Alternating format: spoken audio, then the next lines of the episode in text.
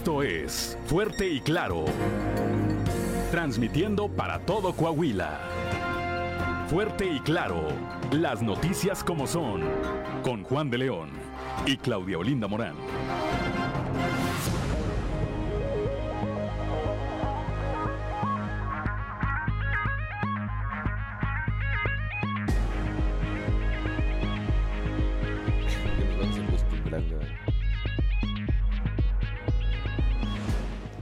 Son las 6 de la mañana, 6 de la mañana con 3 minutos de este lunes 9 de enero del 2023. Muy buenos días.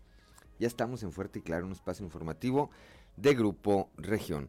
Saludo como todas las mañanas a mi compañera Claudio Linda Morán, así como a quienes nos acompañan a través de nuestras diferentes frecuencias en todo el territorio del estado. Yo soy Juan de León y como todos los días, como todos los días, le agradezco el favor de su atención y lo invito a que nos acompañe las siguientes dos horas con la información más importante en el Estado, en México y por supuesto en el mundo. Claudia Olinda Morán, bienvenida. Pues muchas gracias, muy buenos días Juan, por supuesto muy buen inicio de año para quienes nos vamos iniciando apenas ahorita, ¿verdad? y para toda nuestra audiencia y por supuesto saludar a quienes nos escuchan en región 91.3 Saltillo en la región sureste, por región 91.1 en la región centro, carbonífera, desierto y cinco manantiales, por región 103.5 en la región laguna de Coahuila y de Durango, por región 97.9 en la región norte de Coahuila y sur de Texas y más al norte aún, por región 91.5 en la región de Acuña, Jiménez y del Río Texas. Un saludo, un saludo también a quienes nos siguen a través de las redes sociales por todas las páginas de Facebook de Grupo Región. 6 de la mañana, ya son las 6 de la mañana con 4 minutos, como todos los días también ya está activada su línea de WhatsApp, el 844-155-6915. Esta línea de WhatsApp es para uso de usted, es para que usted nos envíe sus mensajes, sugerencias, comentarios, denuncias, para que usted se comunique con nosotros o a través o a través de nosotros. Repito, 844 155 69 15. Le enviamos un saludo, ya nos acompaña a través de la transmisión de las redes sociales Daniel León Oviedo desde alguna parte, desde alguna parte de nuestro país, desde muy temprano mi amigo de la infancia, paisano además, de allá del estado de algo, ya está. Atento. Saludos, Daniel, que sea una gran jornada, una gran, gran, gran jornada para ti. Son las 6 de la mañana, 6 de la mañana, con 5 minutos, una mañana, pues me parece que bastante agradable, Claudia. Así es, fría en comparación con el resto de, de los días previos. En Saltillo hay 9 grados, Monclova 12, Piedras Negras 11 grados, Torreón 12, General Cepeda 8, Arteaga 9 grados, en Ciudad Acuña 9, en Derramadero al sur de Saltillo hay 7 grados, Musquis 11, San Juan de Sabinas 10, San Buenaventura 13 grados, Cuatro Ciénegas 12, Parras de la Fuente y Ramos Arispe con 9 grados en estos municipios, pero si quiere conocer a detalle el pronóstico del tiempo para todas las regiones del estado, vamos con Angélica Acosta.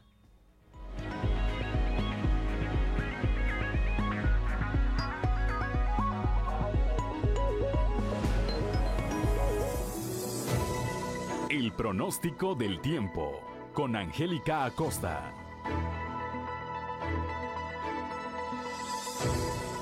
Hola, hola, ¿qué tal amigos? ¿Cómo están? Muy buenos días, qué gusto me da saludarte. Feliz regreso a clases. Mi nombre es Angélica Costa y estoy lista para darte la previsión meteorológica. Pon atención, Saltillo. Máxima de 21 grados para este lunes, iniciando la semana con temperatura agradable, mínima de 7 durante el día.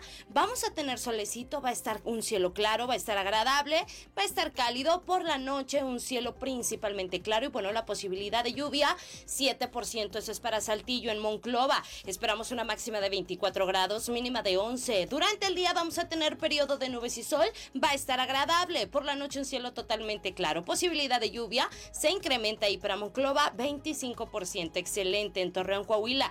Temperatura muy cálida, máxima de 27 grados, mínima de 9.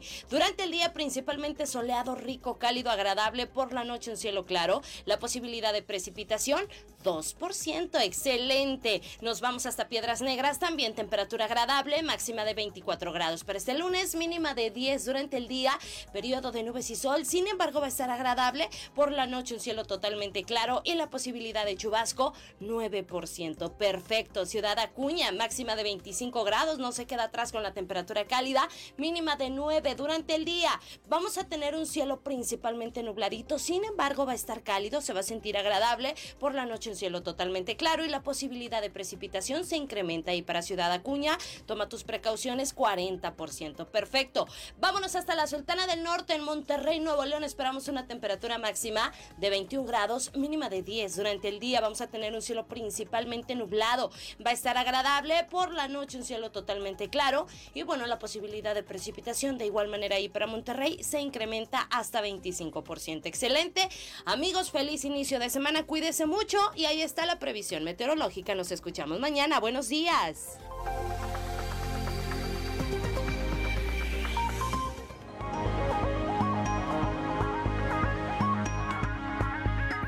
6 de la mañana, 6 de la mañana con 8 minutos. Gracias, Angélica Costa. Que no se le haga tarde.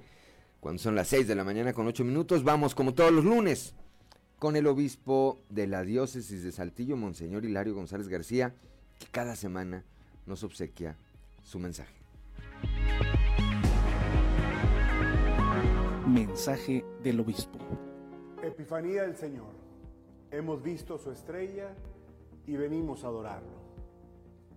El nacimiento de Jesucristo se manifiesta a todos los pueblos por medio de su estrella. Los magos de Oriente la han visto y bajo su guía se encuentran con el Salvador de todas las naciones. Que la gracia de Dios se manifieste a todos los fieles de nuestra diócesis de Saltillo y a todas las personas de buena voluntad y florezcan así la justicia y la paz en nuestra sociedad. La Epifanía del Señor es una invitación de Dios para ser contemplativos de su gloria y comprometidos con nuestros hermanos. El testimonio de los hijos de Dios se manifiesta como riqueza espiritual que favorece el encuentro con Cristo e invita a establecer mejores condiciones de vida para todos.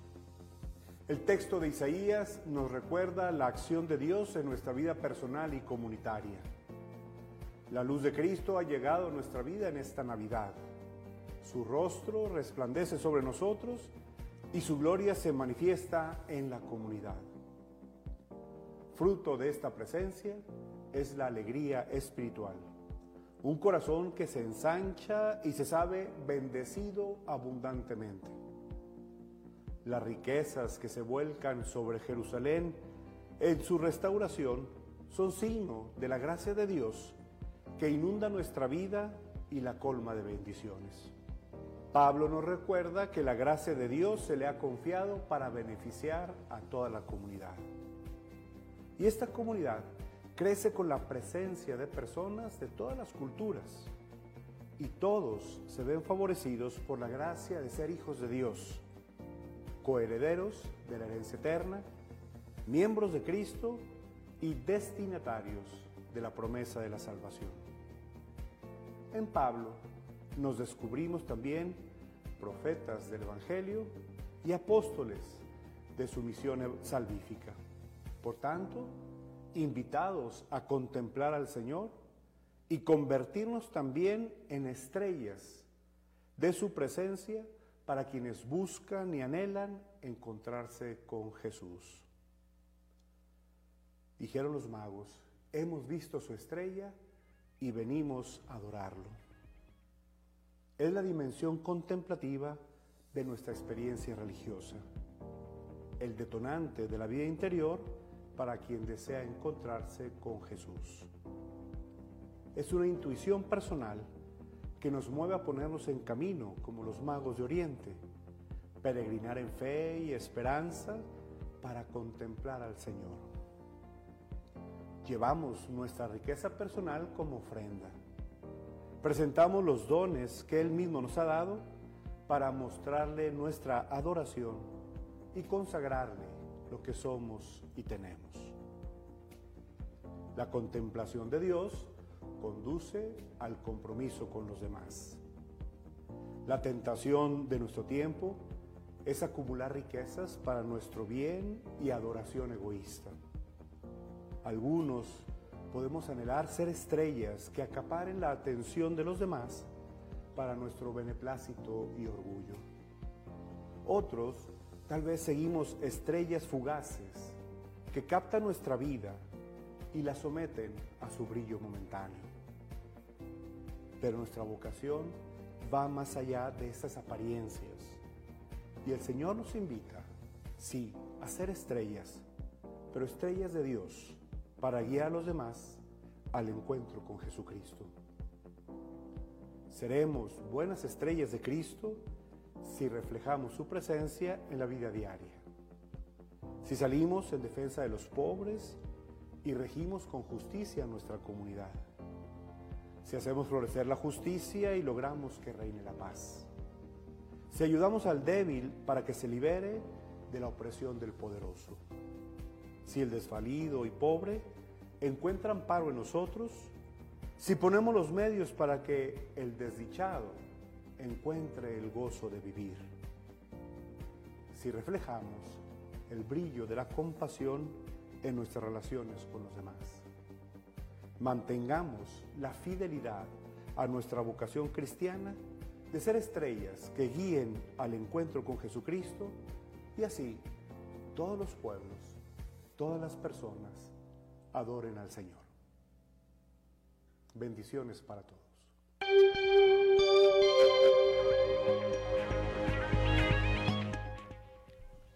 6 de la mañana, ya son las 6 de la mañana con 14 minutos, que no se le haga tarde. Gracias al obispo de la diócesis de Saltillo, Monseñor Hilario González García, que eh, cada semana, cada semana nos obsequia este mensaje de reflexión. Claudio Linda Morán.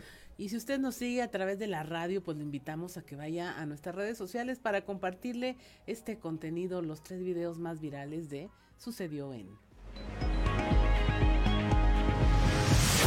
Esto es Sucedió en los tres videos más virales del momento.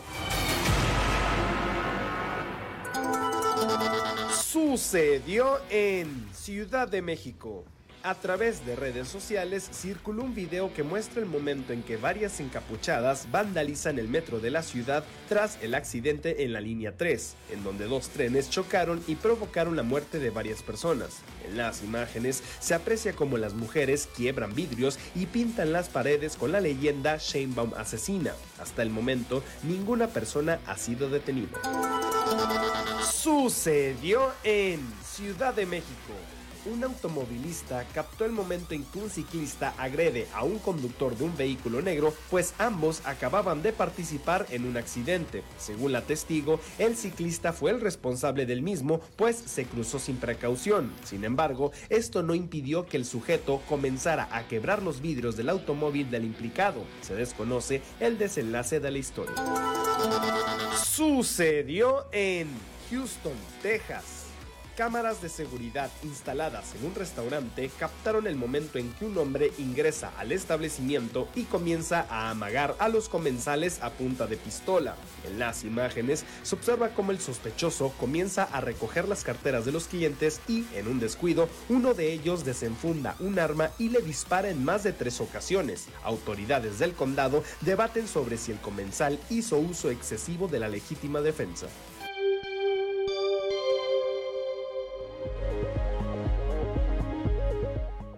Ya son las 6 de la mañana, 6 de la mañana con 16 minutos. Bueno, pues vamos directamente a la información.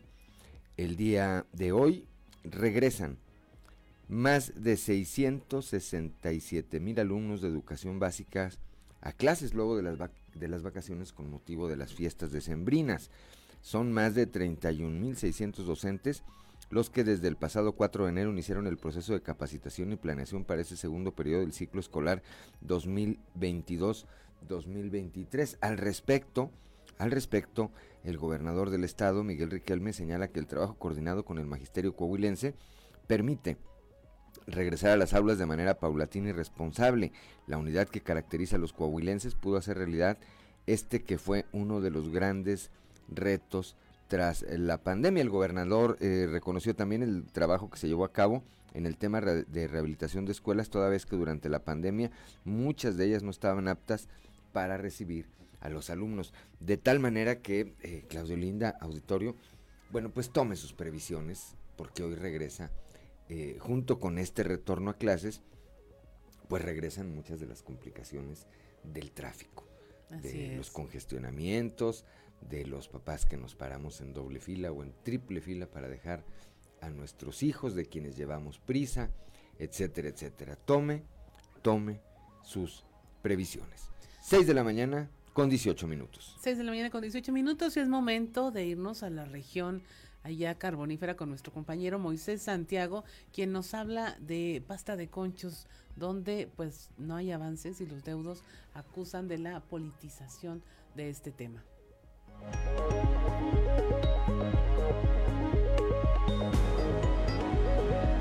Buenos días, esta es la información que tenemos para el día de hoy. Al haberse detenido obras de rescate de restos de mineros de pasta de conchos, deudos consideran que han sido 10 meses perdidos en manos de CFE.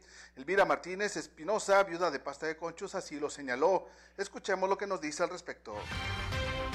Mira, lamentablemente estamos ahorita viviendo una situación pues muy triste porque desde el mes de diciembre, desde noviembre, finales de noviembre, se detuvieron las obras en cuanto a la construcción de las, de las lumbreras y de las rampas o túneles nuevos.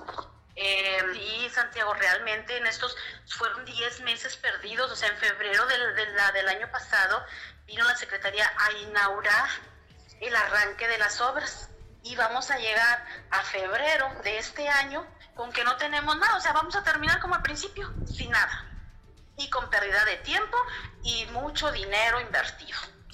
Mira, de avance no está ni el 50%. En, en lumbreras hay un avance de un 40% y en las rampas yo creo que ni el 10%. Siempre hemos este, pedido que los trabajos deberían de hacerse con una empresa local, pero tú sabes que hay muchos, lamentablemente, este, hay problemas políticos. Esta es la información que tenemos para ustedes desde la región carbonífera para Grupo Región Informa, su amigo y servidor Moisés Santiago. Que tengan un excelente día.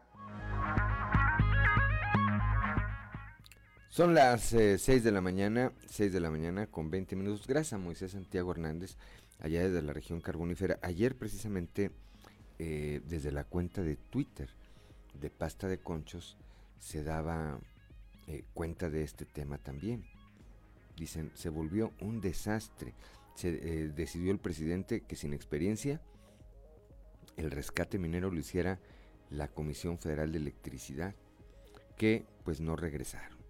Dice, en un esquema de outsourcing, la comisión entrega las obras a empresas contratistas que tampoco tienen experiencia minera ni en rescates y permanentemente debemos exigir modificaciones porque no cumplen con las normas, con las normas de seguridad como el hecho de no poner la estructura para evitar caídos.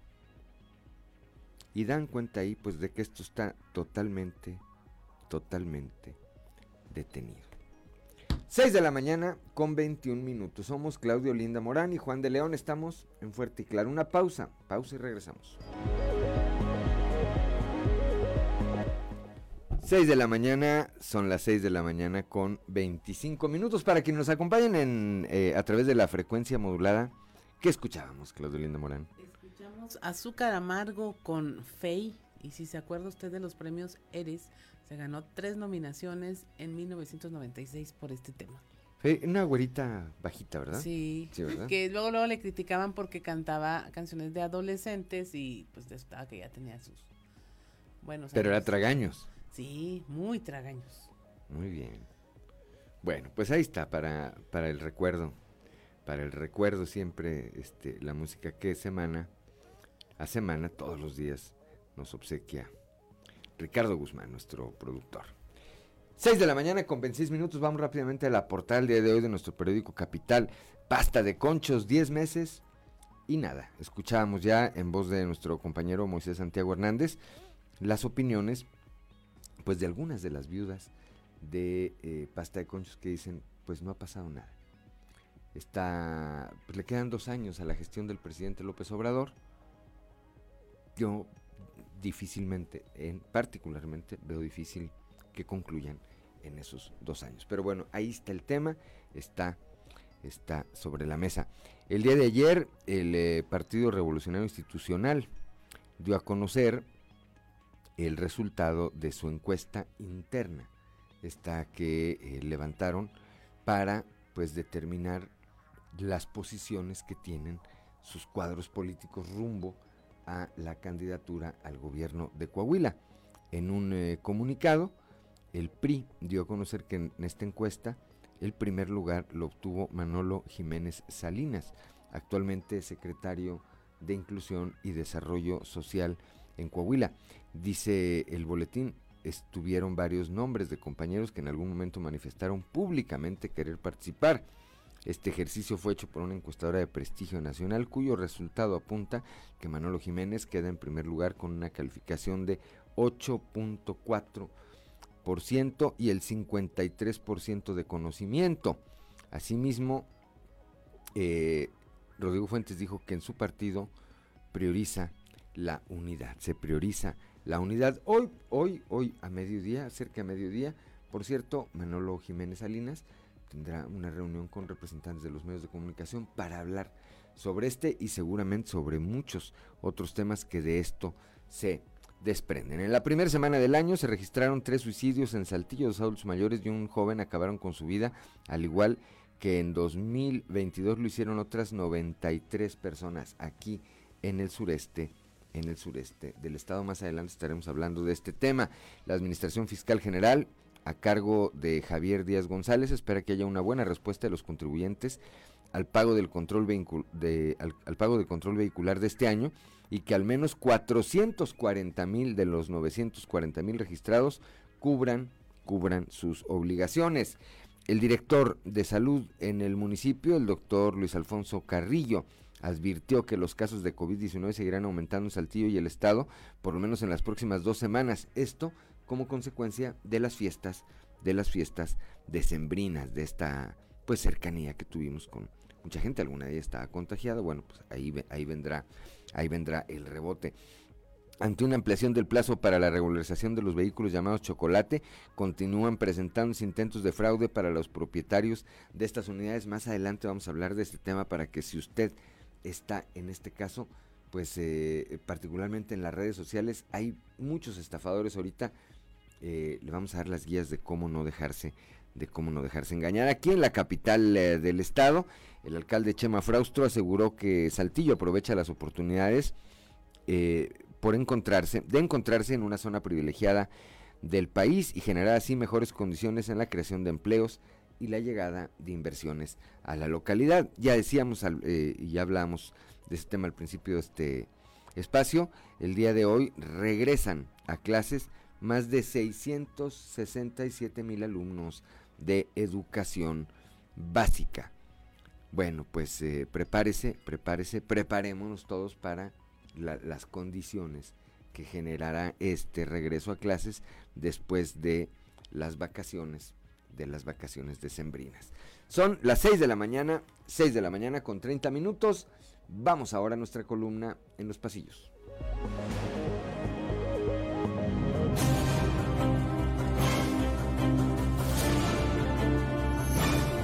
En el cartón de hoy, otra vez, que nos muestra unos vagones del metro que chocaron en la Ciudad de México mientras nos hace una pregunta. ¿Cuál es el problema del metro en Ciudad de México? Y un enorme graffiti nos da la respuesta. Hashtag es Claudia. Como lo decíamos la semana pasada, empiezan los movimientos en el tablero estatal a partir de hoy y durante toda esta semana, ya que está próximo el viernes 13 de enero fecha límite para que los interesados en participar en el proceso electoral del 4 de junio para la renovación de la gubernatura y del Congreso local pidan licencia. Hoy a mediodía, por cierto, Manolo estará dando su posicionamiento sobre el resultado de la encuesta y seguramente de lo que viene detrás de ello. Se habla de que no solamente sería el secretario de Inclusión y Desarrollo Social Manolo Jiménez quien resultó en primer lugar de la encuesta que llevó a cabo su partido para medir la popularidad de sus diferentes cuadros rumbo a la candidatura a gobernador, el que pediría licencia, sino por lo menos otros cuatro funcionarios estatales. Así que será interesante si además de ellos algún alcalde o alcaldesas se animan a pedir licencia considerando que apenas terminaron su primer año de gestión, mismo caso que va para los regidores y directores municipales que irían en busca de una curul, aunque no hay que dejar de lado que muchos son legisladores que quisieran reelegirse. En el mismo tema, en su cuenta de Twitter personal, este domingo por la tarde, el secretario general estatal del PAN, Gerardo Aguado, afirmó que la alianza con el PRI y el PRD sigue avanzando con un franco diálogo, anteponiendo el interés de Coahuila, con lo que el proyecto se ve cada vez más cercano de concretar. Vi la oportunidad y la usé. El fin de semana, casa llena la que tuvo la velaria de la presidencia municipal de Saltillo al celebrar las autoridades municipales y estatales la tradicional rosca de reyes con cientos de saltillenses que también degustaron de champurrado y café. A la convivencia acudió el gobernador Miguel Ángel Riquelme Solís, quien vio cómo al alcalde José María Fraustro Siller y al secretario de Inclusión y Desarrollo Social, Manolo Jiménez, les tocó el niño Dios en su porción de rosca.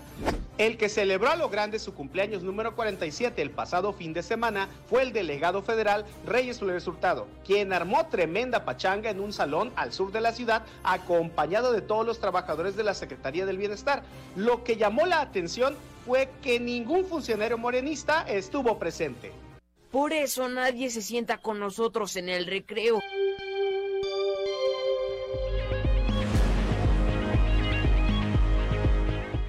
Son las 6 de la mañana, 6 de la mañana con 33 minutos y vamos ahora a un resumen de la información nacional el INAI multas millonarias. El Instituto Nacional de Transparencia, Acceso a la Información y Protección de Datos Personales impuso multas por más de 60 millones de pesos a personas físicas o morales que difundieron datos personales de los ciudadanos. Los sectores más sancionados son, entre otros, la información difundida en medios masivos, servicios financieros y seguros, y entre las conductas más frecuentes que son motivo de una sanción se encuentran el dar tratamiento a los datos personales contraviniendo los principios establecidos en la propia ley.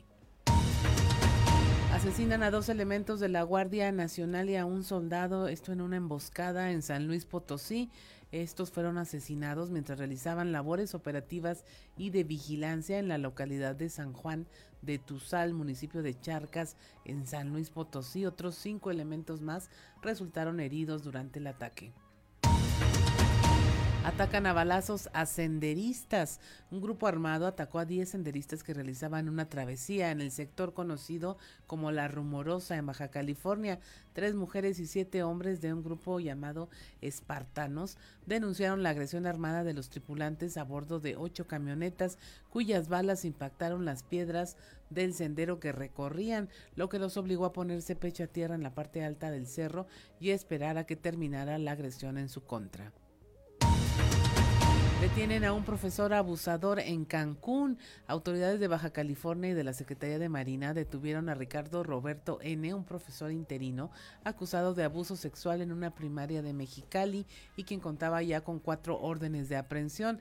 Madres y padres de familia que se habían organizado para denunciarlo dicen que son al menos 20 las niñas que han reportado haber sido víctimas de tocamientos indebidos por parte de este profesor y que el hombre fue finalmente detenido en Quintana Roo, ya que el director de la escuela, al conocer las denuncias, en lugar de eh, llamar a las autoridades, dijo que siguió el protocolo escolar establecido y solamente retiró al profesor del grupo, lo que le dio tiempo para darse a la fuga.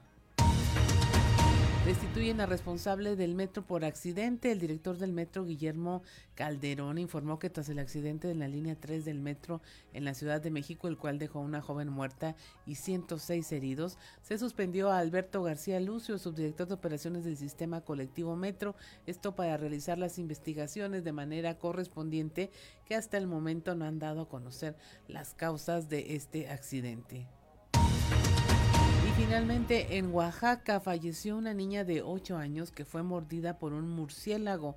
Esto en la localidad de Palo de Lima, municipio de San Lorenzo, Texmelucan. El 21 de diciembre la menor había sido ingresada al hospital, sin embargo su salud ya presentaba daños irreparables, lo que finalmente provocó el deceso. Esta es la segunda muerte relacionada con la rabia transmitida por animales. El 28 de diciembre también un niño de 7 años eh, murió a consecuencia de este contagio que se confirmó fue de rabia. Y hasta aquí la información nacional. Gracias, Claudelina Morán. Son las 6 de la mañana, 6 de la mañana con 37 minutos. Desde Guadalajara, Jalisco, nos acompaña Daniel León Oviedo y está ya en su casa disfrutando de la familia, muy seguramente. Saludos, 6 de la mañana con 37 minutos y bueno, pues eh, continuamos con informaciones de la información que no necesariamente nos gusta dar, pero es información. Leslie Delgado nos tiene el siguiente reporte. Inició la primera semana en Saltillo con tres suicidios. Leslie Delgado. Buen día, informando desde la ciudad de Saltillo. En la primera semana del 2023 se registraron aproximadamente tres suicidios en Saltillo. El primero ocurrió el 1 de enero cuando Juan Antonio N. de 51 años tomó la decisión de terminar con su vida en su domicilio ubicado en la colonia Saltillo 2000. Posteriormente, el segundo día, Alberto N., de 52 años de edad, decidió ponerle fin a su vida en la colonia Zaragoza. Y finalmente, el pasado viernes, un joven de 24 años de edad fue localizado sin vida en su vivienda en la colonia Landín. Cabe recordar que el 2022 cerró con 93 decesos en la región sureste. No obstante, en enero de ese año, nueve personas se quitaron la vida. Asimismo, en la entidad se presentaron 303 suicidios, es decir, un 7% más respecto a los dos años anteriores. Expertos señalan que este repunte de casos se debe a la reactivación económica y el regreso a actividades presenciales. Asimismo, destacaron los suicidios en menores de edad y niños, lo que alertó a las autoridades de salud, intensificando las campañas de prevención en las instituciones educativas. Para frenar este índice se encuentra disponible la línea de la vida o el 911, en donde se canaliza la atención con expertos de la salud mental para personas que estén atravesando por depresión, estrés o ansiedad. Para Grupo Región informó Leslie Delgado.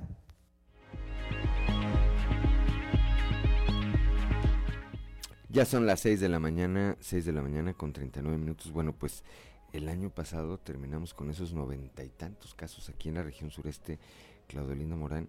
Me queda en claro que eh, las autoridades en la medida de posibilidades pues hacen lo posible.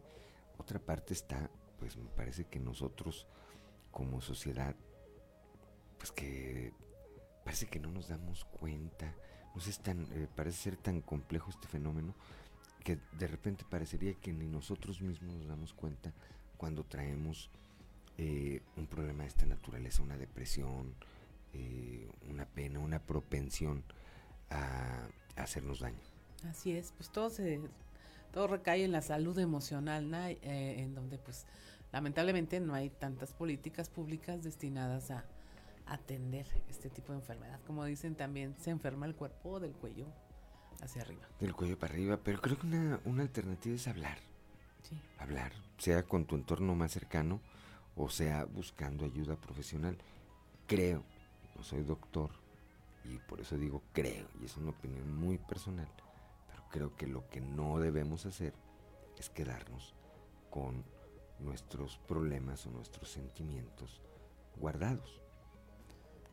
Hay que buscar una salida para ellos, que puede ser, repito, puede ser desde una ayuda profesional hasta pues nuestro círculo familiar nuestro círculo de amigos, nuestra pareja, alguien en quien tengamos la confianza que no, pues que, cuando menos nos van a escuchar, a lo mejor nos van a solucionar mucho, pero creo que el escuchar resuelve una parte importante de este tema y genera pues alertas también si tú platicas, si alguien platica contigo, un amigo, una amiga, dice, trae un broncón, pues tú le dices, oye, mira, a lo mejor tu, tu asunto no lo ves del tamaño que está, que te recomiendo que vayas a una institución médica o busques una ayuda profesional. Red de apoyo. red de apoyo. 6 de la mañana, son las 6 de la mañana con 41 minutos. Estamos en Fuerte y Claro. Una pausa y regresamos.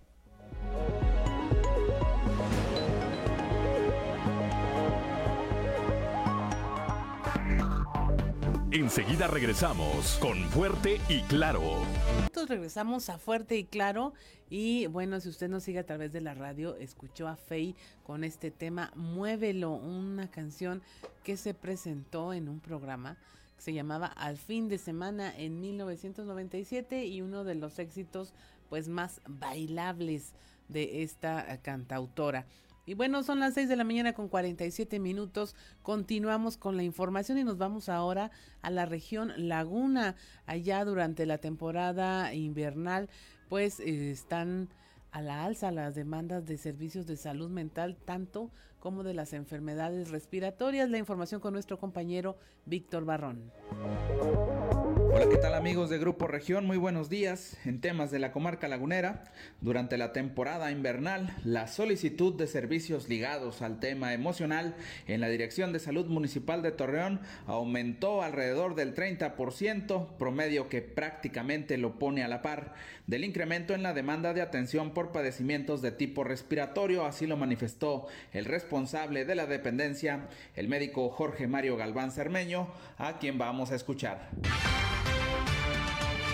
Este es un servicio que, ya está establecido dentro de desde la instalación de la dirección misma, pero en los meses de invierno, por lo general se recrudecen muchas situaciones de tipo emocional. las fiestas navideñas eh, hacen que se incremente mucho esta, esta situación de, las, de la depresión y pues siempre pues la ausencia de familiares que fue demasiado abrupta en muchas de las por el COVID y demás. Entonces, pues esto agudiza más estas, estas, se aumenta más del 30%, se aumenta notoriamente, tanto en las, eh, casi van a la par las enfermedades respiratorias y las enfermedades, las situaciones de, de, atención a la salud mental se incrementan en más de un 30%. Adultos mayores y por lo general son mujeres. Esto es todo en la información. Desde La Laguna reportó Víctor Barrón. Un saludo a todo Coahuila.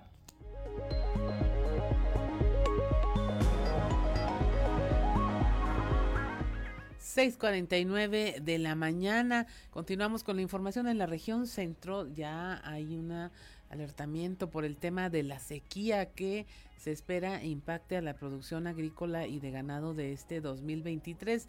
...la información con nuestra compañera Guadalupe Pérez... Muy buenos días, saludos desde la región centro. Arturo Valdés, ganadero de la región e integrante de la Asociación Ganadera de Castaños, precisó que la producción del campo, así como ganadería, especialmente la caprina, están en riesgo para el presente año.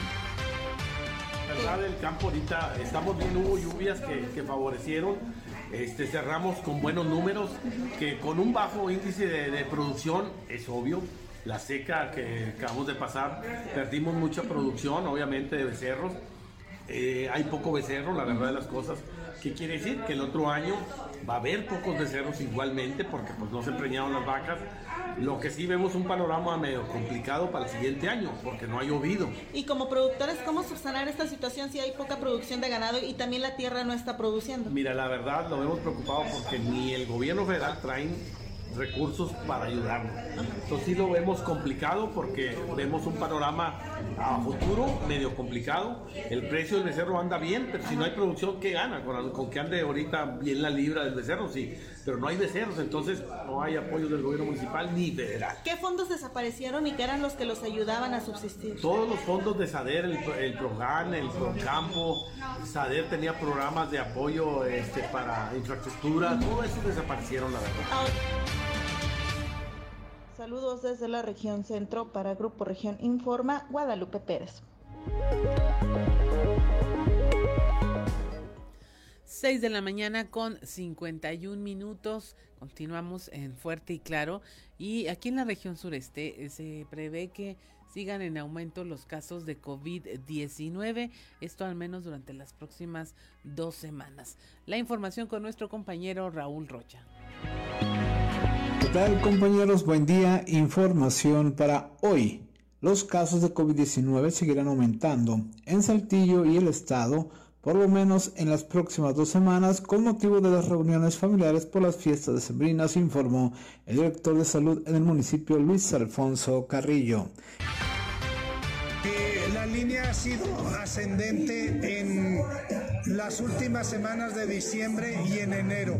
Suponemos que va a seguir ascendente unas dos semanas más, que son las consecuencias de las reuniones de fin de año y que a empezar a bajar a finales de enero. El protocolo que estamos recomendando es el mismo, no hay ninguna alteración.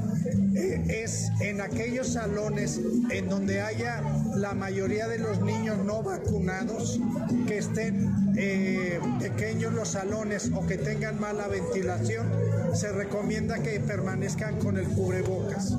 En los salones amplios, bien ventilados, no es necesario, o en los niños más grandecitos que están vacunados tampoco es necesario. Pero sí recomendamos que mientras estén las personas reunidas en lugares cerrados, que mantengan el cubrebocas. Esta es la información para el día de hoy. Buen día. 6 de la mañana con 53 minutos allá en el norte. Aunque los indicadores económicos son favorables para Coahuila, al sector empresarial pues le preocupa el tema de la inflación para este 2023. La información con Lucía Castán. Muy buenos días para todos. Desde Piedras Negras le informamos que en Coahuila los indicadores son favorables para 2023, con el primer lugar nacional en economía formal, así como el clima de estabilidad social y laboral que prevalece, con 30 años sin una huelga en el Estado. Solo es preocupante la inflación de hasta 5% pronosticada para el país, que de no controlarse afectaría a todos los sectores, manifestó el presidente del Consejo de Desarrollo Económico en Piedras Negras, Abel Ayala Flores hay una paz laboral también. 30 años de, digo, se habla, se, dice fácil, pero 30 años sin, sin una huelga en el Estado no es algo que cualquier eh, Estado pueda presumir. Entonces hay una paz laboral en general. Obviamente, pues se respetan los derechos de los trabajadores, pero siempre con el diálogo. Entonces creo que las condiciones están dadas para, para un 2023 muy favorables. Evidentemente que hay factores de riesgos o factores que nos preocupan, más que de riesgos, hay factores que nos preocupan Obviamente el tema de la inflación, nos preocupa muchísimo el tema de la inflación. Ojalá que la inflación pueda empezar a controlarse y empezar a bajar un poco más. Eso sería este, bueno porque la inflación nos afecta a todos. Los empresarios, obviamente en nuestros costos, en nuestras... Eh, tenemos que estar lidiando con ello, no podemos estar reflejando, eh, eh, no podemos estar reflejando los incrementos de costos en nuestros precios de nuestros productos. Para Fuerte y Claro informó Santa Lucía Castán.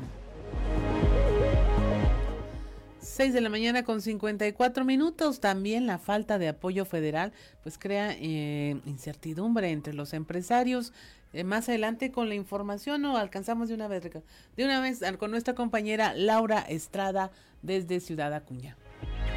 ¿Qué tal amigos de Fuerte y Claro? Los saluda Laura Estrada desde Ciudad Acuña para informarles que buscan empresarios de la ciudad una administración más eficiente para no incrementar sus precios y no crear inflación para el consumidor final, señaló Saúl García Ibarra, empresario de carnes y lácteos, quien se refirió a las afectaciones que pudieran tener ante las obligaciones fiscales como son el 20% de aumento al salario mínimo, ampliación de vacaciones, pagos al seguro social e Infonavit, entre otros lo que crea incertidumbre entre la pequeña y mediana empresa que no tiene ningún incentivo fiscal federal.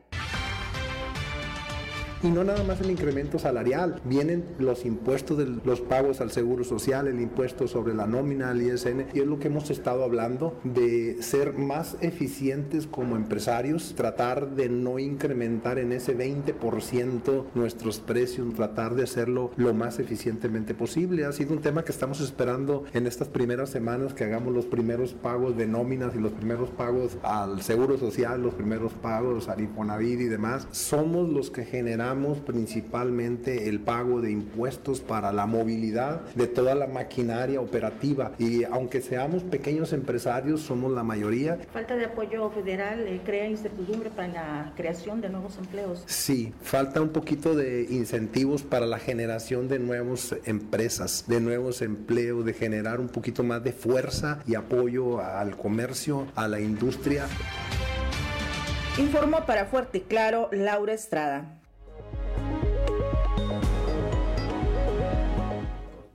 6.56 de la mañana, estamos en Fuerte y Claro, regresamos.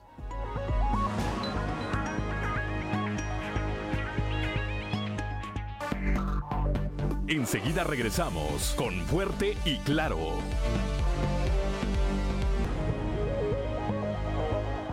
Son las 7 de la mañana, 7 de la mañana con un minuto que no se le haga tarde, como todos los lunes, como todos los lunes, el latinado comentario de nuestro amigo Rubén Aguilar. Valenzuela, Rubén, muy buenos días.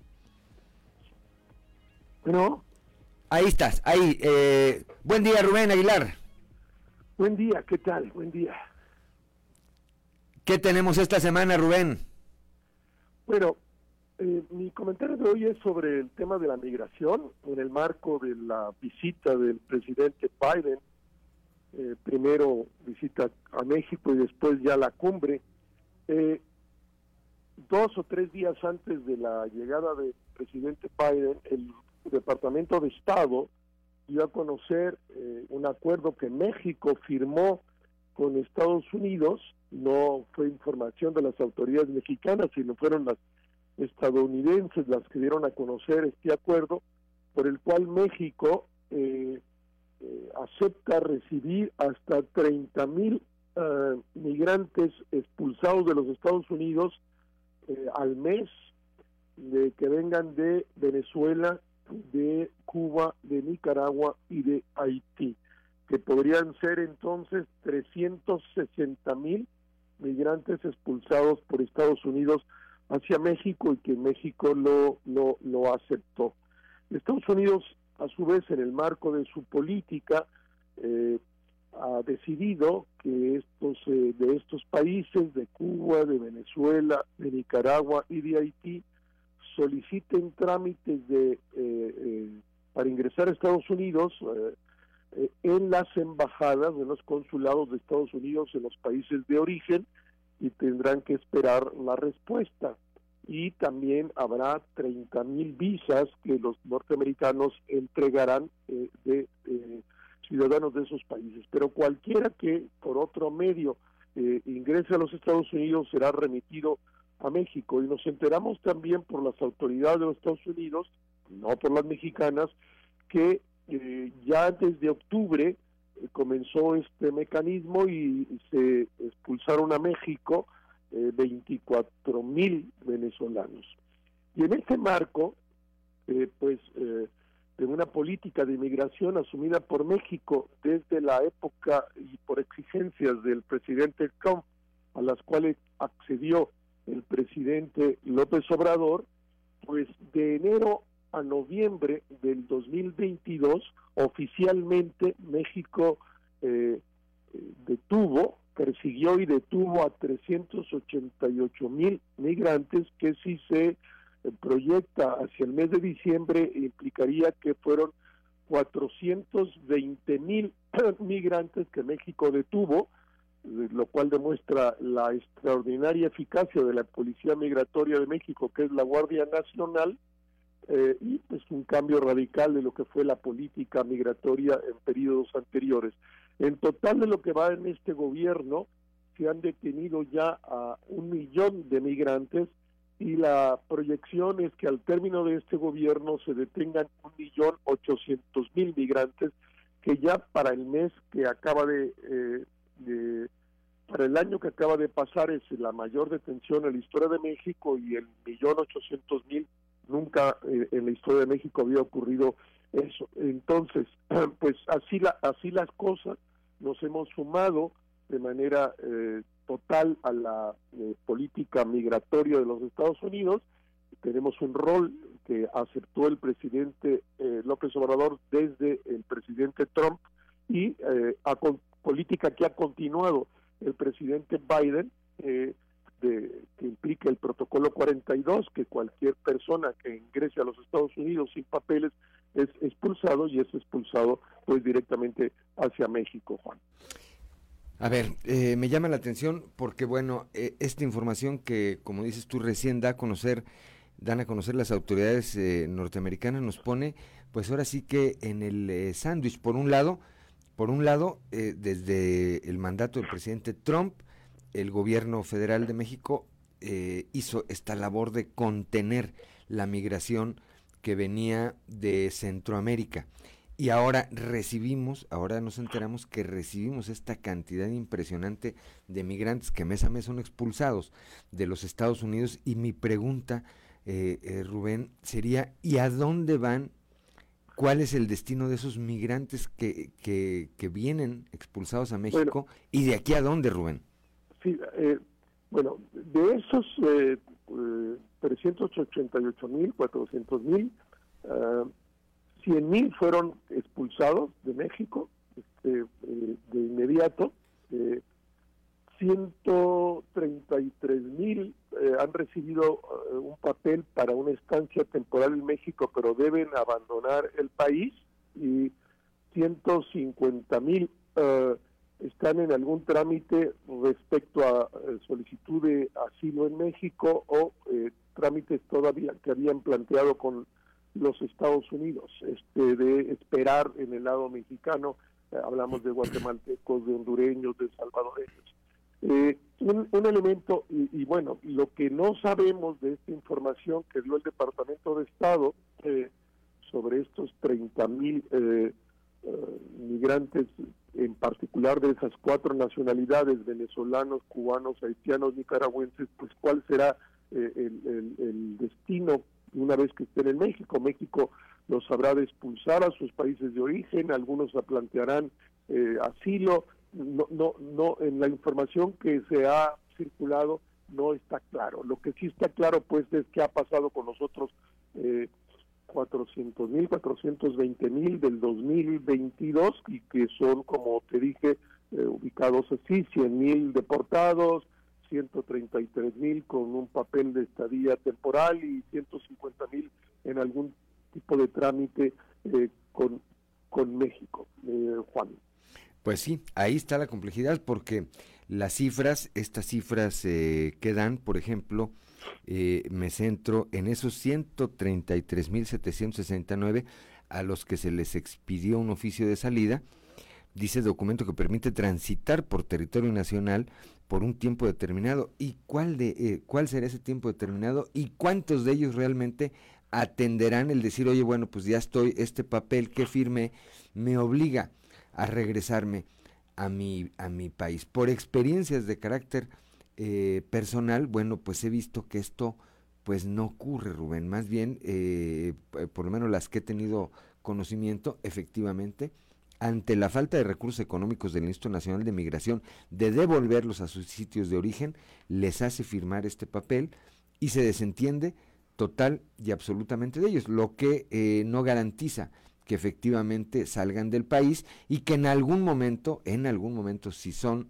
sorprendidos o detenidos en algún retén de migración, bueno, vuelven a pasar otros tantos días en, un, eh, en una de estas eh, estancias o eh, eh, sitios donde los aseguran, es el término, y después, ante la falta de recursos, repito, para, para deportarlos a su país de origen, los vuelven a hacer firmar y vuelven a salir, pero son condiciones terribles. Hace, será cosa de un año, aquí en la estación de Guadalupe, Nuevo León, la estación migratoria en Guadalupe, Nuevo León, pues hubo un motín y se salieron para todos lados porque eran insoportables las condiciones en que vivían ahí en pleno COVID, este, sin ninguna medida de salud, eh, la alimentación, pues qué te podré decir, las, eh, el, los dormitorios pues no son más que galerones y cada quien si tiene una cobija, bueno pues ahí construye su cama, por decir, por decirlo menos, Rubén.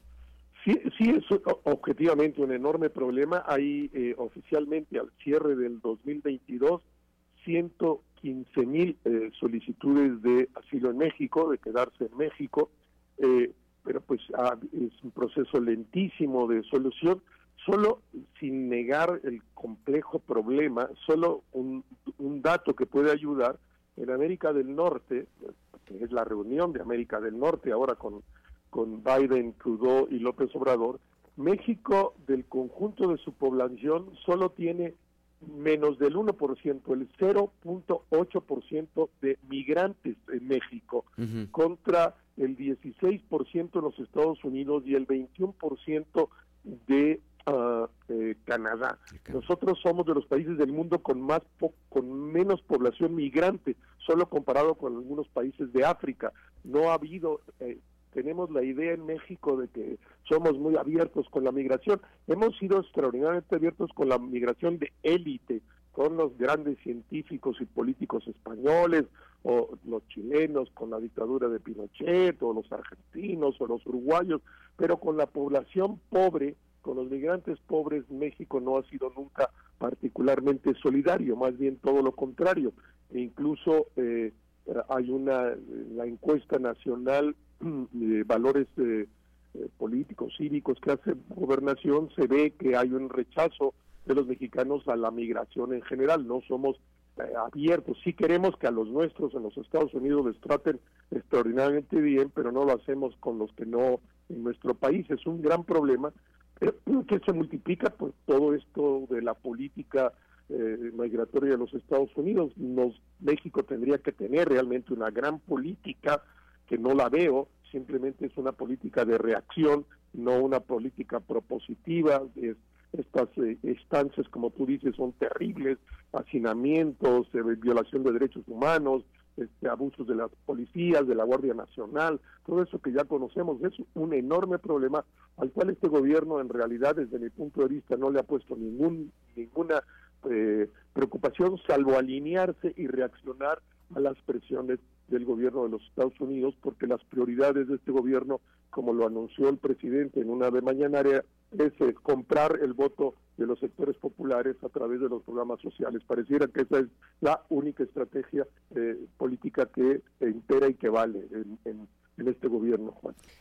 Totalmente, totalmente de acuerdo. Bueno, pues habrá que ver cómo le va al presidente López Obrador ahora con el eh, presidente Joe Biden y una vez eh, que se vaya, seguramente de manera gradual, en muchos casos, como en este caso, por, será por las autoridades norteamericanas que nos eh, tendremos que ir enterando de qué, de qué lineamientos vino a imponer el gobierno norteamericano a las autoridades de nuestro país. Vamos a estar atentos, Rubén.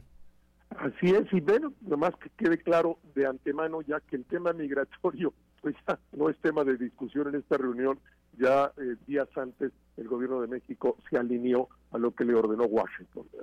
Así es. Pues vamos a estar atentos, como siempre, un placer platicar contigo, Rubén Aguilar. Gracias, Juan. Buen día, buen día a todas y todos los que nos escuchan. Buen día. Gracias, muy buenos días a nuestro amigo Rubén Aguilar Valenzuela. Cuando son las 7 de la mañana ya, 7 de la mañana con 13 minutos, Claudio Linda Morán.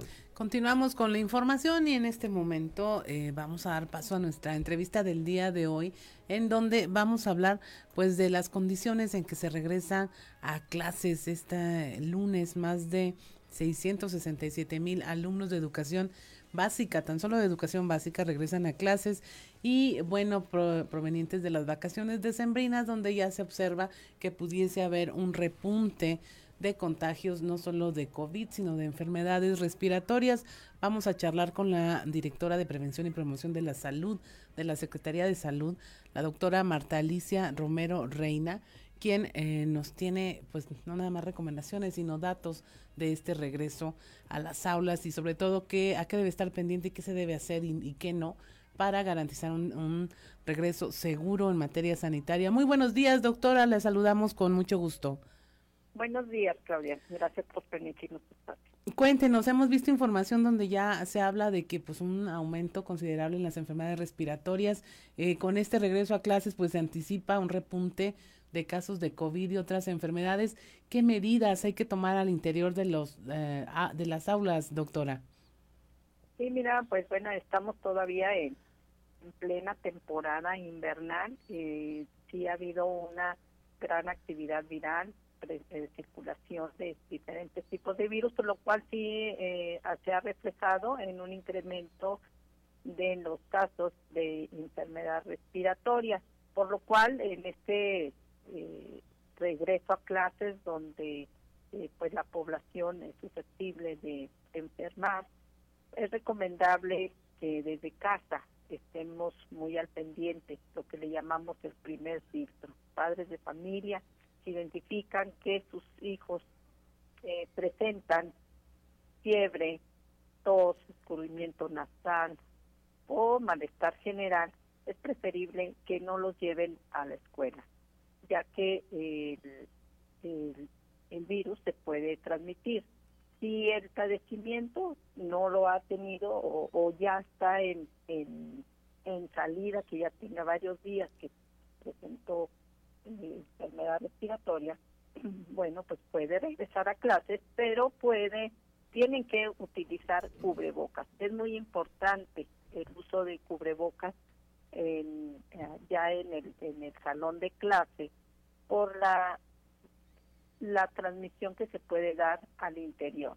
Y recomendarles que en el ya en el domicilio es muy importante eh, que las habitaciones estén ventiladas, que usen al interior también del domicilio el cubrebocas para evitar la transmisión de los más miembros de la familia, el lavado de manos, el uso de gel y la desinfección de las áreas de comunes en esta temporada, bueno, el, en las últimas semanas se ha visto también incremento en los casos de influenza, sobre todo en la edad escolar, en los adultos jóvenes y en los adultos mayores. Por lo cual, pues se deben de mantener todas estas medidas eh, recomendables y eh, importante, pues no automedicarse, acudir a la unidad de salud y sobre todo en en los adultos mayores que por su enfermedad o por su misma condición susceptible se pueden complicar. Doctora, muy buenos días. Les saluda Juan de León. Dígame una cosa, doctora, ¿cómo como padres de familia o como integrantes de una familia con nosotros mismos podemos distinguir o cuál es la recomendación entre si es alguna enfermedad de carácter viral que están ahorita a la orden del día o si tenemos o alguien de nuestra familia tiene COVID-19? Sí, sí hay una hay una influencia de otra entre los virus, están registrando también casos de COVID y pues la sintomatología sí es muy parecida. En, la influenza pueden tener desde un inicio súbito, hay fiebre, escurrimiento nasal, en el se, se, asemeja al COVID, el COVID llama también malestar general, el dolor de cabeza, el dolor de garganta también es muy frecuente, por lo cual los mismos padecimientos respiratorios pues se, pueden se pueden confundir, por ello es importante la no automedicarse, acudir a la unidad de salud, ya que eh, en el caso de influenza, bueno, pues tenemos el, el tratamiento, que es el oseltamivir, que está disponible en las unidades y que eh, pues mejoran los padecimientos respiratorios.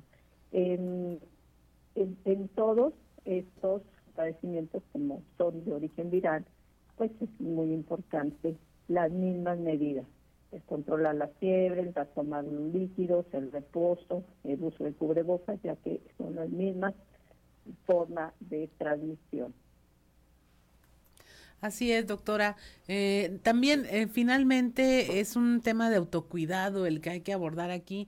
Eh, si uno ya se siente mal, usar el, cubrebocas, evitar los sitios cerrados y ventilar. ¿Hay alguna otra medida que podamos apropiarnos ya con la experiencia del COVID, ya con la experiencia de, las, de, de, cómo se bajaron las enfermedades respiratorias al tomar todas estas medidas, doctora? A lo mejor valdría la pena recordar que en algún momento se bajó el contagio precisamente por haber tomado todas estas acciones recomendadas.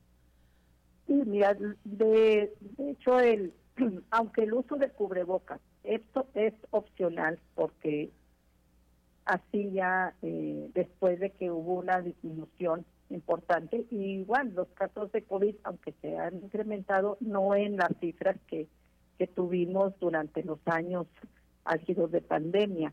Sin embargo, eh, precisamente por esas medidas es de que se recomienda que si tienes padecimiento respiratorio lo uses y que evites los lugares concurridos, como bien dices, e incluso al, al deambular en calle, tienes que usar el cubrebocas, sobre todo cuando hay eh, zonas donde hay mayor afluencia de población, es muy importante protegerse. Y, y aquí en este, en este caso de que si tienes una enfermedad respiratoria, la debes de, debes de proteger y proteger a los demás. También en los adultos mayores eh, es importante eh, la protección, las mujeres embarazadas, ya que igual que los niños, evitar llevarlos a lugares donde hay eh, concurrencia, ya que es muy fácil la transmisión de una persona a otra y a veces sin darnos cuenta y sobre todo a veces sin estar en un en una exposición directa. Así es, doctora. Pues muchas gracias por conversar con nosotros esta mañana y que sirva pues de recordatorio para todos nosotros. Ya lo aprendido, nadie nos lo quita, nada más hay que volverlo a aplicar. Muchas gracias, doctora Marta Alicia Romero. Gracias por permitirnos tu espacio. Al contrario, siete de la, mañana. Siete de la mañana con 21 minutos. Vamos una pausa, una pausa, una pausa y regresamos. Escuche, ojalá que haya escuchado bien, que atienda estas recomendaciones que hace la Secretaría de Salud. Hay que prevenirnos. El hecho de que no sea obligatorio el cubrebocas no significa que esté prohibido. Y el mejor criterio, como lo hemos dicho en muchos otros casos, es el de nosotros. Pues si no queremos ver a los hijos complicados, mandémoslo con cubrebocas, mandémoslos con cubrebocas a la escuela. No está prohibido, no es obligatorio pero no está prohibido y eso los va a prevenir y va a prevenir a los demás. 7 de la mañana con 22 minutos. Regresamos.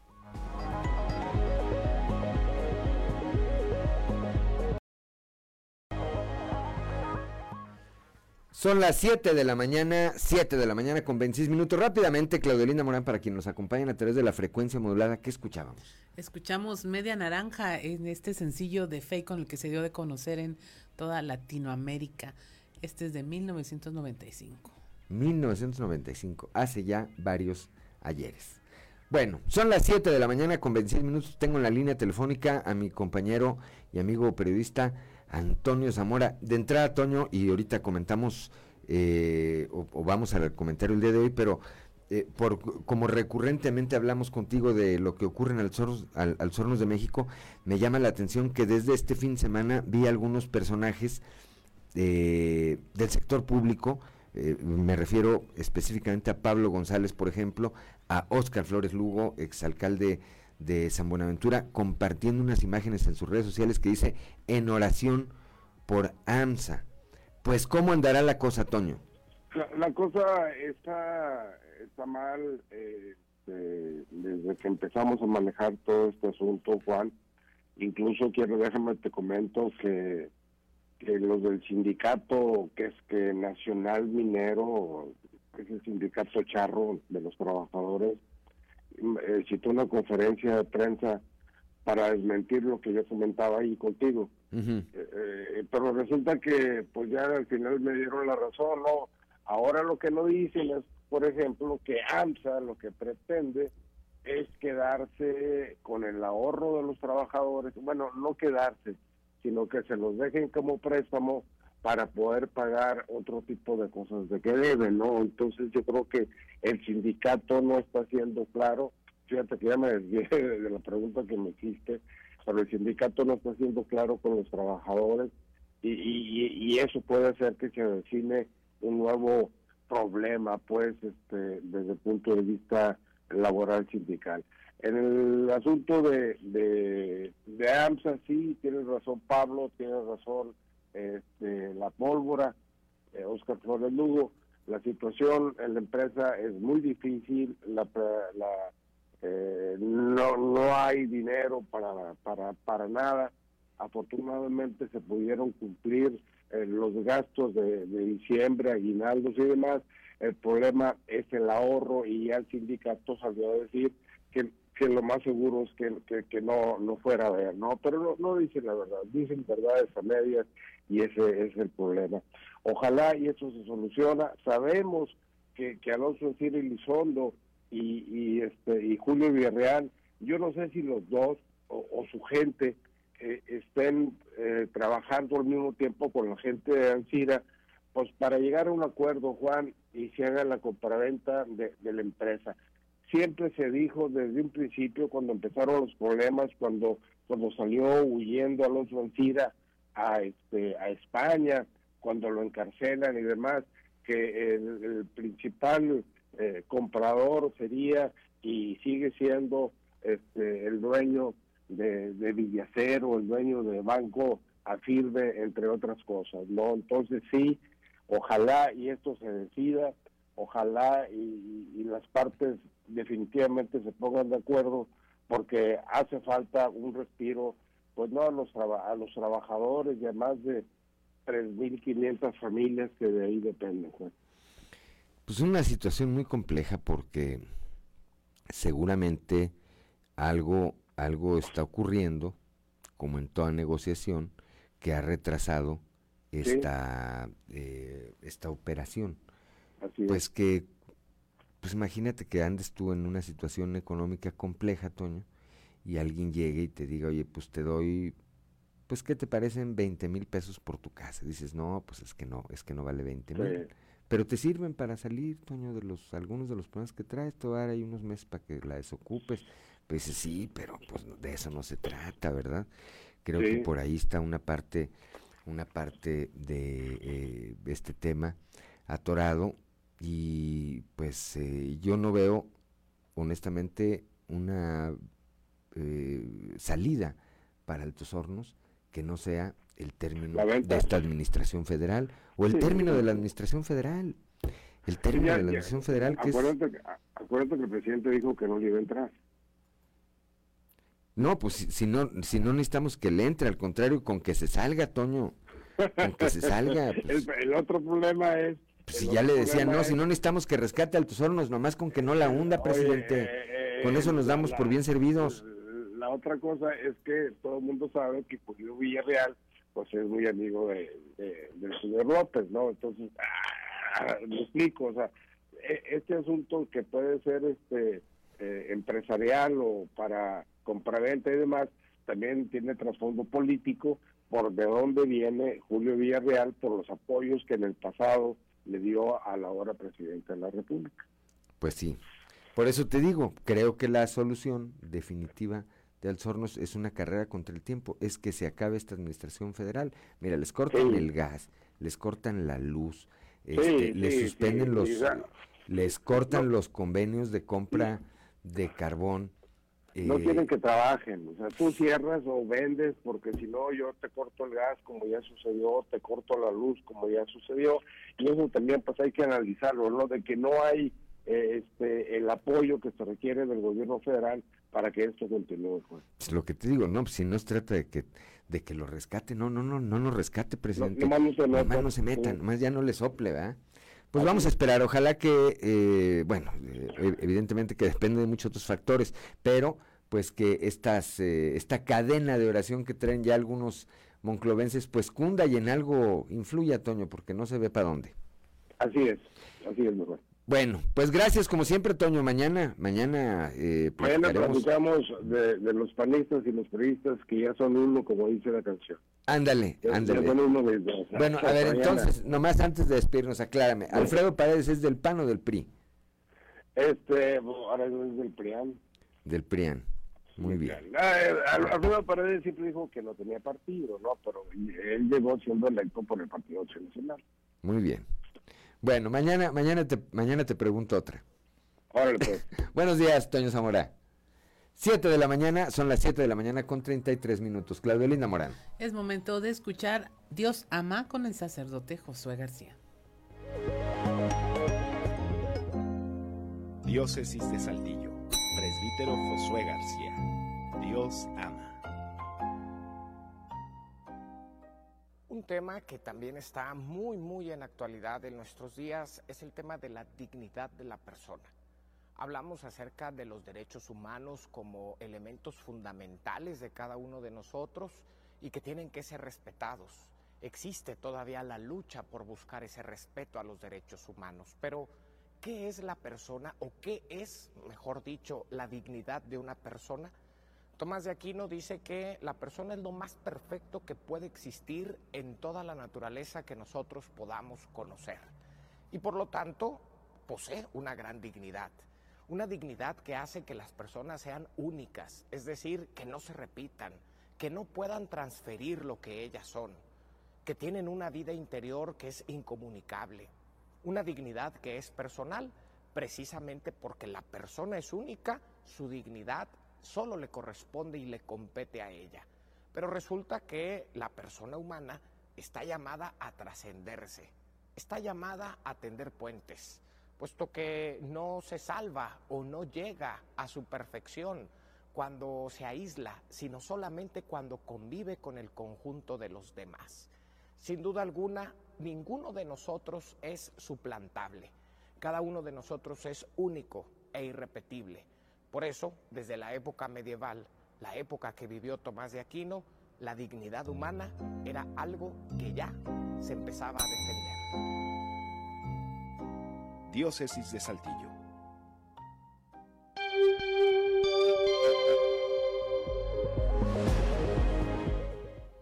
Gracias al padre Josué García que como semana a semana también nos obsequia esta cápsula para la reflexión. Son las 7 de la mañana con 35 minutos. Vamos hasta Cuña con Ricardo Ramírez Guevara.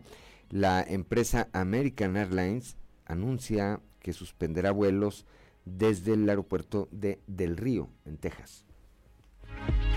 A través de un comunicado emitido por el gobierno de Del Río, se dio a conocer que la empresa America Airlines suspenderá sus vuelos comerciales en la región a raíz de lo que ellos denominaron una inestabilidad general en los mercados regionales, además de la escasez de pilotos, según detalla el comunicado, lo que podría representar un duro golpe a las industrias instaladas tanto en Del Río como en Ciudad Acuña, debido a que la mayoría de los representantes legales o encargados de estas empresas eran los principales ocupantes de la aerolínea. America Airlines dejará de prestar el servicio en Del Río a partir del 3 de abril del 2023. En este sentido, John Chavy, el administrador de la ciudad, dijo, el cese del servicio de America Airlines al Aeropuerto Internacional de Del Río es ciertamente frustrante y decepcionante, especialmente porque hemos estado al límite de su capacidad en la mayoría de los vuelos de American hacia y desde Del Río durante los últimos cuatro años. Por su parte, el mayor de Del Río a La Riola sostuvo tuvo una reunión con los encargados regionales de la aerolínea para saber qué acciones podría tomar el condado para evitar la suspensión de este servicio. Sin embargo, según recalcó en el comunicado, que los representantes de la aerolínea mencionaron que se trató de una decisión corporativa. Sin embargo, también expresaron que pudieran explorarse nuevas opciones para abrir viajes a Austin o San Antonio. Por otra parte, se detalla que el gerente del aeropuerto, Juan Carlos Onofre, aseguró que se continuarán con otras operaciones en el aeropuerto. Dijo, el aeropuerto continuará con otras operaciones como carga, correo aéreo, charters, vuelos privados, seguridad fronteriza, seguridad pública, apoyo a la formación de pilotos, entre algunos otros, informó para Fuerte y Claro Ricardo Ramírez. Son las 7 de la mañana con 37 minutos. Continuamos con la información también allá en la región norte para evitar hechos delictivos y la entrada de grupos delincuenciales a Piedras Negras. Hay una coordinación ya con las corporaciones de seguridad de todos los niveles. La información con nuestra compañera Norma Ramírez. Muy buenos días con la finalidad de evitar hechos delictivos, así como la entrada de grupos delincuenciales a esta frontera, la alcaldesa Norma Treviño Galindo, en coordinación con las corporaciones de seguridad, acordaron el incremento de operativos para el resguardo de esta ciudad, declaró la edil para garantizar así la paz social, afirmó prácticas y ejercicios que, que, ellos hacen y son muy respetados y, este, y pues siempre apoyando y participando el ayuntamiento. Una coordinación muy efectiva. Sí, una coordinación eh, excelente, que eso es lo que ha llevado a tener esta tranquilidad. De verdad, eh, lo vemos, lo sentimos, todos padecimos de esta situación tan complicada que vivió nuestras familias. A, y pues ahora cómo, cómo no agradecer y cómo no valorar esta paz y esta tranquilidad con la que vivimos, con la que podemos tener el, el comercio aquí en Piedras Negras, la industria, los eventos, la convivencia familiar, pues es gracias a eso, a esa seguridad que tiene el ingeniero Miguel Ángel. Para Fuerte y Claro, Norma Ramírez. Son las 7 de la mañana con 39 minutos. Como parte de la labor que durante este mes se llevará a cabo en la Comisión de Hacienda y Cuenta Pública del Ayuntamiento de Torreón, está la de eh, valoración en conjunto con la Dirección de Seguridad Pública Municipal de la entrega de apoyos a familias de policías caídos y desaparecidos. Escuchemos lo que dice al respecto el primer regidor Luis Jorge Cuerda Serna. Eso es lo que valoraremos en la Comisión de Hacienda en estos próximos días. Ya empezaron a llegar algún recurso. Recordad que también tenemos nosotros la validación del tema de los policías caídos. Eh, también tenemos eso en la Comisión de Hacienda junto con Seguridad Pública. Y valoraremos también, tendremos que dar certeza, como bien nos lo pidió el alcalde, que haya transparencia en ese sentido para poder revisar cuáles eh, apoyos son realmente para poderse dar otra vez, ser la única administración que lo puso no por el tema de administración, de la duración de la administración, sino año con año se tendrán que renovar los apoyos. No, no, el, apoyo es el mismo que se dio y se refrenda con, como si fuera una vigencia en el Seguro Social. Hoy se refrenda con una vigencia, con los papeles y todo, para ver que sean este, las esposas y que se estén otorgando el recurso como si fuera, vuelvo a repetir, una vigencia. En este mes de enero es donde esperamos que se junten y lleguen los oficios precisamente para poder comisionar. Caídos o desaparecidos, ¿eh? Efectivamente, eh, es un apoyo, es este, estar agradecidos con ellos por la labor en tiempos complicados que tuvieron este, y hicieron frente. Ya son las 7 de la mañana, 7 de la mañana con 40 minutos, que no se le haga tarde. Somos Claudio Linda Morán y Juan de León. Estamos en Fuerte y Claro, aquí, a través de las diferentes frecuencias de Grupo Región. Una pausa, una pausa y regresamos.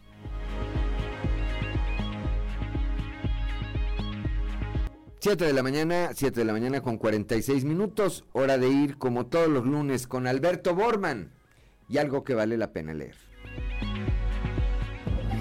Algo que vale la pena leer con Alberto Bortman. Excelente jornada, estimado amigo Juan de León y amigo Radio Escuchas. Mil gracias por su sintonía. Esta semana, en algo que vale la pena leer, vamos a platicar de un extraordinario libro que se llama Cómo la vida imita al ajedrez. Y es que, como bien dice Gary Kasparov, veo en la lucha ajedrecística un modelo pasmosamente exacto de la vida humana con su trajín diario, sus crisis, sus incesantes altibajos, el ajedrez es la vida en miniatura. El ajedrez es esfuerzo y el ajedrez es lucha. Y es que hoy en día cada vez existen menos personas que se interesen en jugar ajedrez Quizás se deba a lo complejo del juego, que como bien dice Kasparov, se asemeja mucho a la propia vida, o a la falta de que su práctica sea estimulada en escuelas y centros de enseñanza. Lo cierto es que existen muchos puntos de similitud entre una partida y los distintos momentos que diariamente experimentamos, pues ambos escenarios requieren estrategia, táctica, cálculo, preparación, innovación, identificar fases, tiempos y sobre todo, tomar buenas decisiones. De ahí que una lectura enriquecedora que nos brindará interesantes herramientas para fortalecer o construir un nuevo proyecto de vida durante este recién estrenado 2023 es sin duda el libro Cómo la vida imita el ajedrez de Carrie Kasparov, publicado en 2016 por editorial Debate con 348 páginas. Ahora bien, hay que decir que no se necesita ser un experimentado jugador, es más, ni siquiera conocer a fondo las reglas del juego para que este libro nos ofrezca una visión muy práctica de cómo enfrentar situaciones difíciles y planear estrategias para alcanzar el éxito.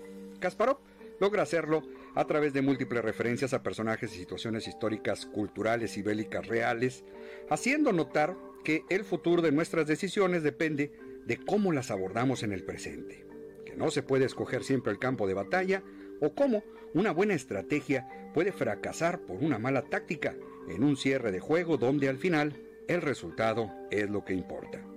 A través de un recorrido personal de partidas realizadas con grandes maestros como Capablanca, Karpov, Bobby Fischer, Alekin y Kramik, entre muchos otros, el considerado mejor ajedrecista de todos los tiempos nos enseña a ver la vida como un juego de estrategia, porque en la vida, como bien dijera el manuestro Emanuel Asker, como en el tablero de ajedrez, luchan personas y no figuras. Es la recomendación de lectura de esta semana, Cómo la vida imita el ajedrez de Carrie Kasparov. Amigos lectores, mil gracias por su sintonía y nos escuchamos de nueva cuenta cuando tengamos lista la recomendación de algo que vale la pena leer. Excelente semana, desea su amigo Alberto Borman y recuerden que en estos tiempos de monopolio digital y tecnológico, leer un libro es hacer revolución.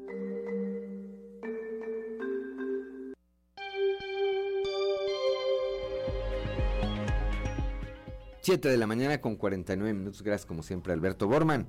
La Administración Fiscal General en el Estado espera que haya una buena respuesta de los contribuyentes en materia de pago de control vehicular. Escuchemos a su titular, el licenciado Javier Díaz González. ¿cuál, es el, padrón vehicular que tienen? Alrededor de 940 mil vehículos, ¿sí? Eh, ya, ya prepararon eh, un poquito más de 170 mil en diciembre. Creemos que entre enero, febrero y marzo sumándolo de diciembre, se pudiera llegar a, este por arriba de los 430, 440 mil.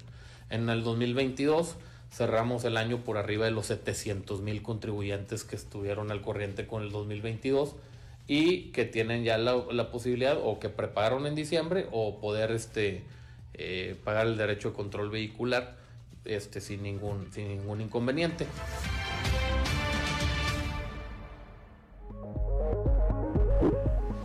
7 de la mañana con 50 minutos.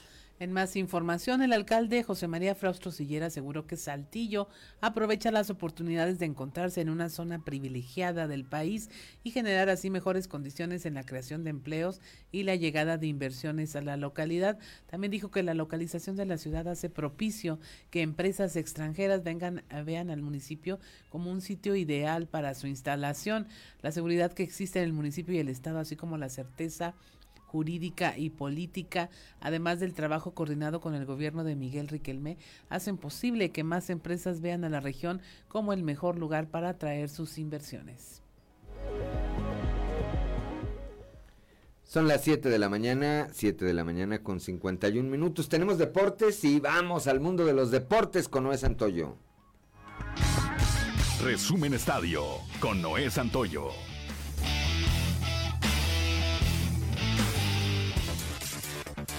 Tigres bajo el mando de Diego Coca se metió a la casa de los guerreros para propinarles una goliza de tres goles por cero en el arranque del clausura 2023 de la Liga MX. Santos no supo aprovechar las pocas jugadas de gol que generó, reflejo de un equipo que presentó varias bajas importantes y a este momento solo un refuerzo para el actual torneo. Fernando Gorriarán, enfundado ahora con los colores de los felinos, fue recibido con abucheos por la afición guerrera, pues el uruguayo tuvo buena presencia en el campo y estuvo a punto de anotar un gol. Las anotaciones fueron obra de Diego Reyes, Gignac y Quiñones. Al término del encuentro, el estratega de Santos Laguna, Eduardo Fentanes, reconoció la falta de contundencia. Aún así rescata cosas positivas de la derrota. Y me quedo con la lección de, que evidentemente tenemos que seguir trabajando en contundencia, en definición para lograr convertir y tener cierto manejo de, de, partido que hoy al no convertir, no lograr empatar, nunca pudimos hacer un, un manejo más equilibrado, ¿no? De decir,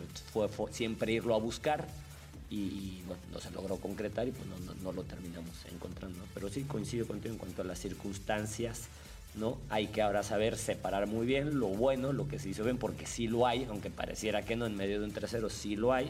Otros resultados que arrojó la jornada 1, Necaxa cayó 3 goles por 2 ante el Atlético San Luis, América y Querétaro que empataron a 0 goles, Monterrey cayó un gol por 0 ante Chivas, Pumas cayó 2 goles por 1 ante Juárez y Cruz Azul rescató el empate a 1 ante los Cholos de Tijuana. El día de hoy continuó la actividad con el duelo entre Pachuca y Puebla la polémica por las fotografías publicadas en redes sociales, donde el Cata Domínguez, jugador de la máquina, festejó el cumpleaños número 12 de su hijo con temática de sicarios, este no fue convocado al duelo ante los Cholos. Se espera que en próximas horas la directiva dé a conocer una sanción para el jugador por los hechos. El guardameta mexicano Guillermo Ochoa una vez más se llevó los reflectores en el fútbol italiano, tras rescatar a su equipo de una goleada. Memo firmó una buena actuación en el empate empate a un gol entre el Salernitana y el Torino de la Serie A de Italia. Ochoa saltó como titular por segundo partido consecutivo desde que arribó al viejo continente y tuvo al menos cinco intervenciones claves para que su equipo no fuera goleado ni su portería perforada por el ataque del Torino. Quedó definida la postemporada de la NFL. Los Leones de Detroit hicieron la maldad y eliminaron a los empacadores de Green Bay luego de vencerlos. Con esto, los halcones marinos de Seattle se quedaron con el último boleto para los playoffs y enfrentarán ahora a los 49ers de San Francisco. Entre los juegos para la ronda de comodines destaca el Vaqueros contra Bucaneros. Otro duelo que promete mucho es el Bills contra los Delfines. Así, la ronda de comodines quedó de la siguiente manera. Los halcones marinos se enfrentarán a los 49ers, Los Ángeles a Jacksonville, Miami contra Buffalo, Nueva York contra Minnesota, Baltimore Cincinnati y Dallas, Tampa Bay. Resumen Estadio con Noé Santoyo.